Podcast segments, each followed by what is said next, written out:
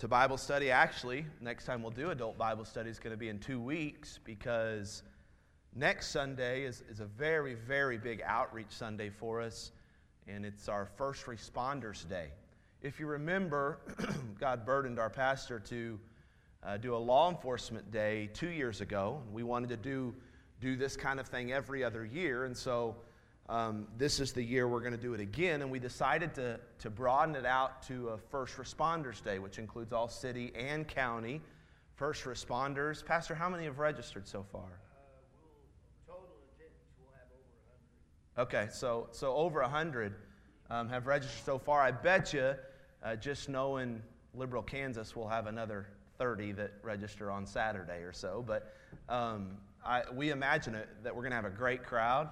Um, and we're going to start uh, 15 minutes earlier than normal next Sunday just because there's so many things that go into a first responder Sunday. A lot of giveaways that we're, that we're uh, having, a lot of corporate sponsors have just jumped on board in our community. We're giving away three all expense paid trips and um, giving away some, some different things throughout the course of the morning and honoring those first responders. I know Brother Mike is working really hard on a tribute video to them that's going to be great. Um, and of course, uh, God's laid a message on pastor's heart uh, to preach to them, and then some music that day that's going to be great. So be praying for that this week, and don't forget, no Bible study next week. Just come to church and ready to worship at 10:30 instead of 10:45. Pass that along to your friends and neighbors so everybody's here on time, and then we will conclude our adult Bible study series, All In, um, the Sunday after that, and uh, look, really looking forward I've already previewed the lesson for that week. It's going to be very, very helpful. And then, Lord willing, God continues to lead in this way. We're going to study through the book of Ecclesiastes um, in our adult Bible study class. And it's going to be a little longer than what we normally do. It's going to be about a 12 week, 11 to 12 week study. And uh, that'll be the third Sunday in September, Lord willing. So I hope you'll get on board for the start of that. Great, great book of the Bible that we can learn a lot from. If you brought your copy of God's Word, turn to 2 Timothy chapter 2. 2 Timothy chapter 2. Don't forget also that the, all of our kids' clubs, including our, our youth group services on Wednesday night, those start uh, Wednesday, September. Is it this Wednesday? Yeah, so it's this Wednesday. So um, if you're an adult, and you're not involved in serving on, in those ministries, then Pastor does a Bible study in here from 7 to 8 on Wednesdays, um, but we also have ministry going on for all ages um, on those Wednesdays between Kids for Christ, the Flyers Club, Impact Student Ministries, which is 6th to 12th grade. So, man, you can find, find a place somewhere in here on Wednesday and get fed from the Word of God or serve um, in that way. And then, ladies, don't forget our ladies, your ladies' meeting starts Tuesday night, September 11th at 7. And the theme this year is Armor Up, studying Ephesians chapter 6. So that's heart to heart. Don't forget about that. It's going to be a great year starting on September 11th. Well, Sunday night, or uh, Wednesday night rather, I preached two verses out of 2 Timothy chapter 2. And just my desire and, and love for preaching a passage in its context drove me back to 2 Timothy chapter 2 to kind of conclude um, what I wouldn't have had time to preach um, on Wednesday night. And so it has less to do to today with pastoral transition and more to do with the idea of the text here. So, so I want to deal with that. Let's read together in 2 Timothy chapter 2 in verses 1 through 7. Thou therefore, my son, be strong in the grace that is in Christ Jesus. And the things that thou hast heard of me among many witnesses, the same commit thou to faithful men who shall be able to teach others also. Thou therefore endure hardness as a good soldier of Jesus Christ. No man that warreth entangleth himself with the affairs of this life, that he may please him who hath chosen him to be a soldier. And if a man also strive for masteries, yet is he not crowned, except he strive lawfully. The husbandman that laboreth must be first partaker of the fruits. Consider what I say, and the Lord give thee understanding in all things. Paul's writing the very last epistle of his life when he writes 2 Timothy. And he's writing it specifically to young Timothy, his son in the faith. And he exhorts him in verse 1 to be strong. Now, this was an imperative, meaning it wasn't a suggestion, it was a command. And Paul's saying to young Timothy, Timothy, you have to be strong. But he didn't end there, or else that would have been debilitating advice in the long run because even the strongest form of human courage is still a very limited resource. Meaning, even the strongest of men eventually become weak. And so, Paul tells Timothy to be strong in grace. This is so important for the Christian life because it's talking about that strengthening grace, that all sufficient grace. You have the right amount at the right time. The same grace that saved you from your sin is actually the same exact grace that empowers you to live for Christ every day. Which is good news for us because it means you don't have to pull yourself up by the bootstraps and just be strong for God every day. We can't do that in the world in which we live. Willpower won't work. You need to be inwardly strengthened by the grace that is in Christ Jesus on a daily basis. This is a grace that, that is accessed through daily private communion with Christ. That's why you hear preached and taught so often around here that you need to be in the Word of God every day. Need to be in your prayer closet. I mean, more than praying for your food. You need to be in, in private prayer with God every day. Why? That's where you access the strengthening grace of God. On top of that, man, you can listen to godly music and access the grace of God. On top of that, you can fellowship with God's people who have a kindred spirit for the things of God. And that's a way to access the strengthening grace of God. In other words, you need to be in a place every day. If you're going to be strong in the grace that is in Christ Jesus, you got to get to the places where you can access grace. Then I have to ask the question based on that imperative in verse 1 why would Paul tell Timothy to be strong in grace? Well, it was because of what he was about to entrust him to do. Because in verse 2, he was about to entrust him with the responsibility of passing on what he's been given, passing on the faith. He was, he was entrusting Paul. He said, I, I want you to teach others also.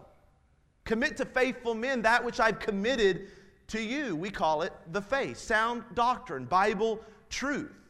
And Paul would later tell Timothy that because of the growing popularity of apostasy and compromise, he would have to have an enduring strength that's only found in the grace of God if he hoped to successfully pass on the faith to the next generation. If you read 2 Timothy chapter 4, you'll study where Paul told Timothy that there will come a time when men will grow wax more evil and more evil, and, and, and their, their ears will not be able to endure sound teaching and Bible doctrine and, and that kind of thing. And so he said, Timothy, you're going to have to have enduring strength even more so than I did.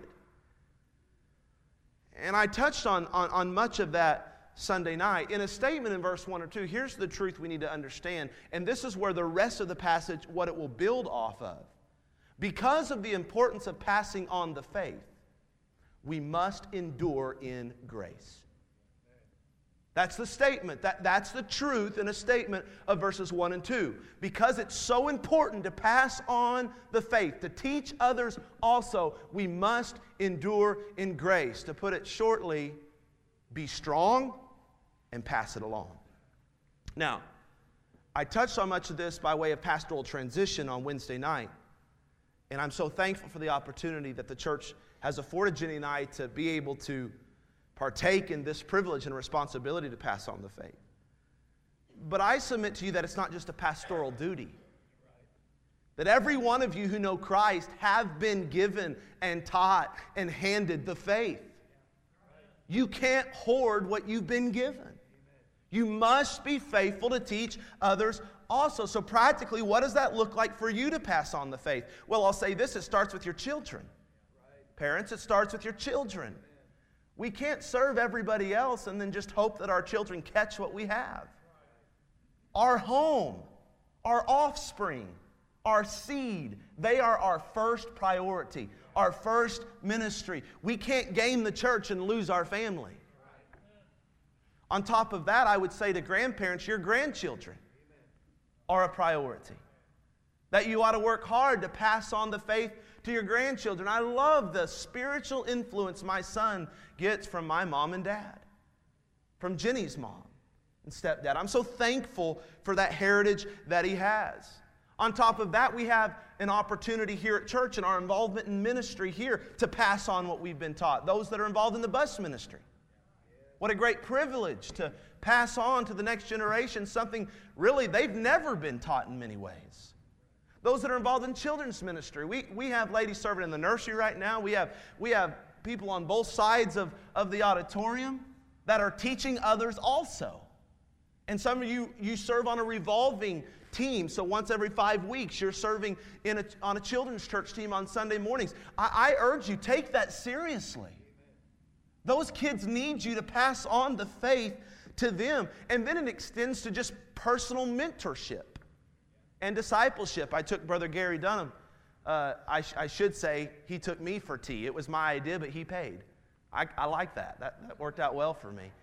Um, but we sat down and had some, had some tea last, last week, and he began to share his heart about he just loves to take a young man and to mentor them and disciple them. And, and God has given him that opportunity in his business to, to do so with so many people. And that, that is a way to teach others also, is, is personal discipleship. But listen, that's not easy because real discipleship means relationship.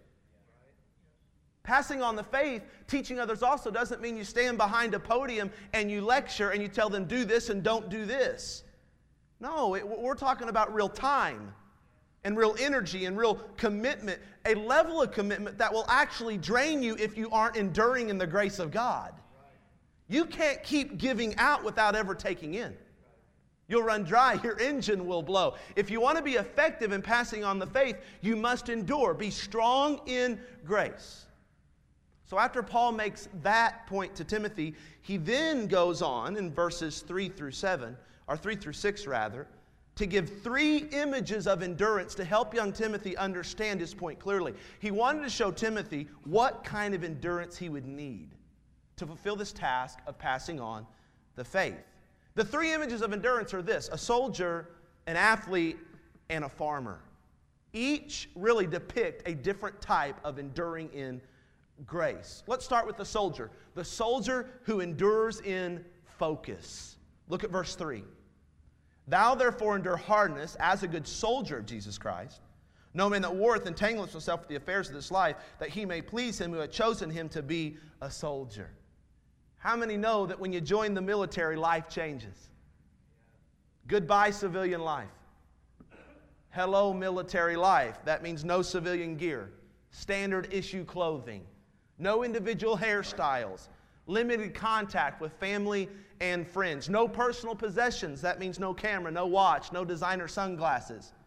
Regimented schedules, stricter laws with stiffer punishment than civilian life. Move when and where you're told. Carry out orders without spre- expressing your personal opinion. That's the United States military.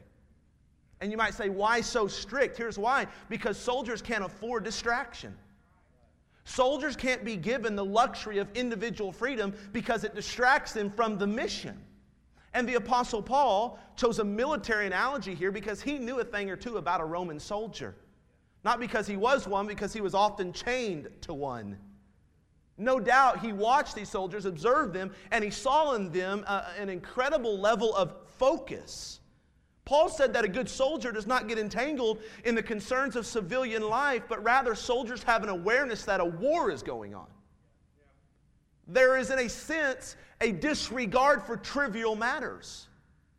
Now I want to bring this back to our original context of 2 Timothy 2, where we're instructed to pass on the faith. And because of the importance of that responsibility, we need to endure in focus. The implication is clear that sometimes we as God's people, even though we've been given so much in regards to the faith, can so easily be distracted from the duty to pass it on.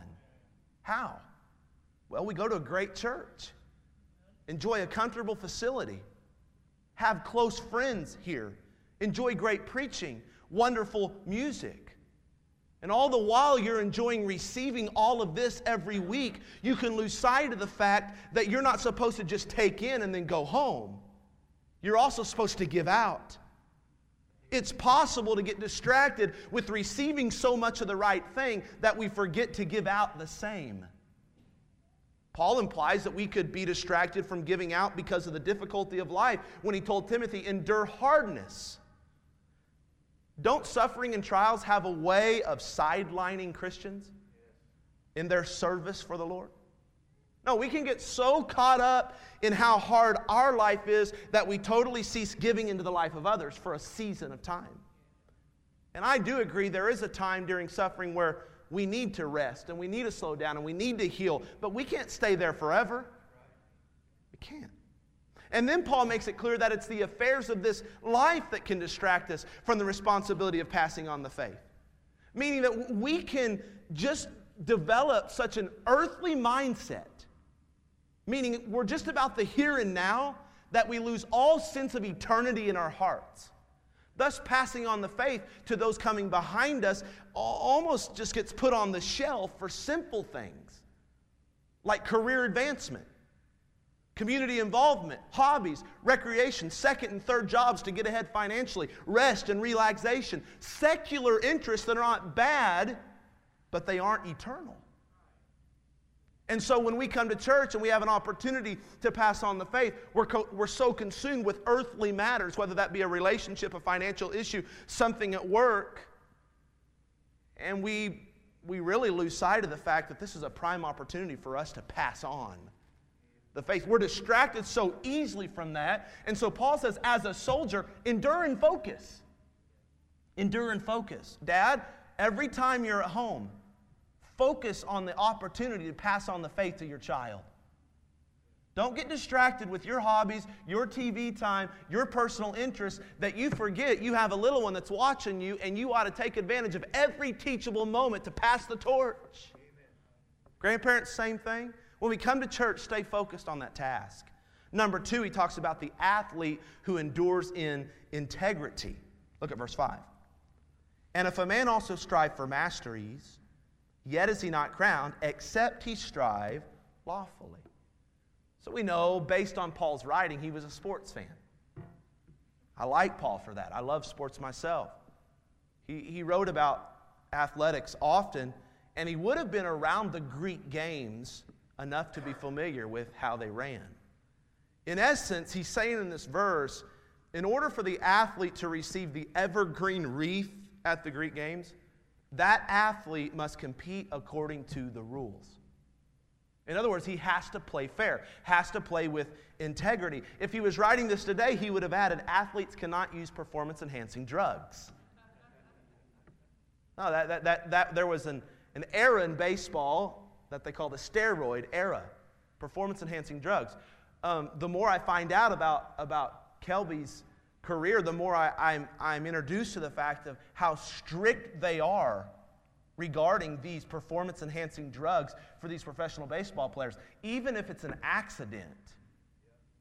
And the nutritionist gives them something and they, they get these random drug tests and that shows up. It doesn't matter if it was an accident or not. They consider that playing without integrity. There were three basic requirements every athlete had to abide by in the Greek games. These, these requirements had to do with birth, training, and competition. First, they had to be a true born Greek. Second, they had to prepare at least 10 months for the games. And ironically, they had to swear before the statue of Zeus or Zeus that they did that. And then third, they had to compete within the specific rules for that given event. To to fail in any of these requirements meant automatic disqualification. They didn't have a, a, a, judge they went and saw, there was no jury. If you're deemed to not have integrity, you're done. So then, my question is this what is Paul trying to tell us through the image of endurance through an athlete in light of passing on the faith? Well, he's trying to tell us to endure in integrity while passing on the faith because no one wants what you have if what you have is not pure. What you're passing on, watch, can be totally negated by the fact that it's not backed up with a life of integrity. Just ask the teenager whose parents tell them to do things that they themselves don't do. Or they tell the teenagers to stop doing things that they themselves can't stop doing. You ask the teenager if, if their parents' lack of integrity makes it more difficult to receive their instruction, and they will tell you 100% yes. They still should, by the way, but it makes it more difficult to receive. Just ask someone who sits in a fellowship Bible class every Sunday during this hour if it's hard sometimes receiving instruction from a class member who is offering perspective during a discussion point, yet that class member's life totally conflicts with what they're saying in class. 100% yes, it's hard to receive. Should we? We can learn from anybody. We're all sinners. But it makes it harder to receive because it lacks integrity. Paul isn't saying that we have to be perfect in order to effectively pass on the faith, or else he himself would have been disqualified. You ever read about Paul's past? Timothy would have been disqualified. You and I would be disqualified. But he is saying that in order for our message to be received and learned from others with effectiveness, we have to endure in integrity. What does that mean? It means God has rules for us, it means God has a rule book. And I know, just like, like in Timothy's day, it's even worse today that we live in a culture that doesn't value absolute truth. We live in a culture uh, where, it's, where, where situational ethics are the norm. Meaning, what's right for you might not be right for me. What's wrong for me might not be wrong for you. But you know as well as I do, we have a rule book. And it is absolute truth. And it's absolutely important that in matters of right and wrong, we figure out what God's rules are in life. Any preacher that would say God doesn't have rules, he has grace, it's not the right balance there. I'm so thankful God has grace when I break His rules. But His grace doesn't mean I can break His rules without consequence, or I should feel licensed to do so. I'm just trying to tell you be a Christian of integrity so that as you endeavor to endure, or you endeavor to teach others also, your life will not be a hindrance to them receiving the message. Does that make sense? Yeah. So Paul's given us an image of a soldier to teach us to endure and focus. He's given us an image of an athlete to teach us to endure and integrity. Let me give you one more. He gives us the, the image of the farmer who endures in labor. The farmer who endures in labor. Look at verse 6. The husbandman, that means one that, that, that tills the ground, that laboreth must be first partaker of the fruit. Now, um, Brother Wheeler just, well, he almost just walked in. Um, he's at the door during Sunday school greeting time, and he knows a lot about farming.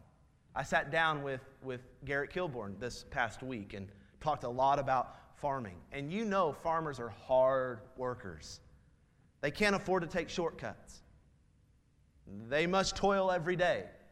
And the difference with this illustration of the farmer is that, unlike athletics or sometimes even the military, it's not glorious and it's not exciting. The farmer's not applauded by fans like the athlete is. The farmer's not welcomed home by civilians like our military is. He does not call a press conference when he bales his hay.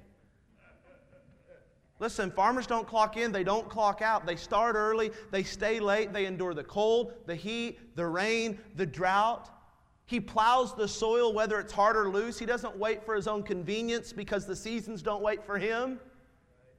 When the time comes to plant, he must plant. When, it, when weeds appear, he must remove them. I was talking to Garrett this week. He said the toughest part about this rain is that we can't keep the weeds under control.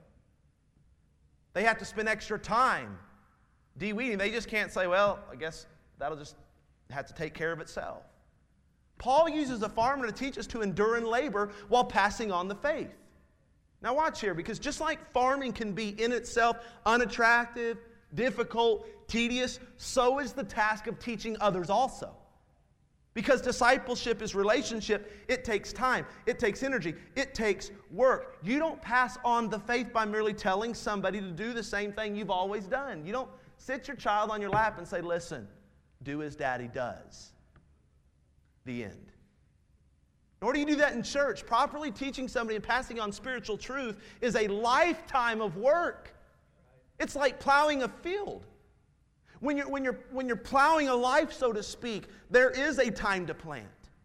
And then there is a time to water.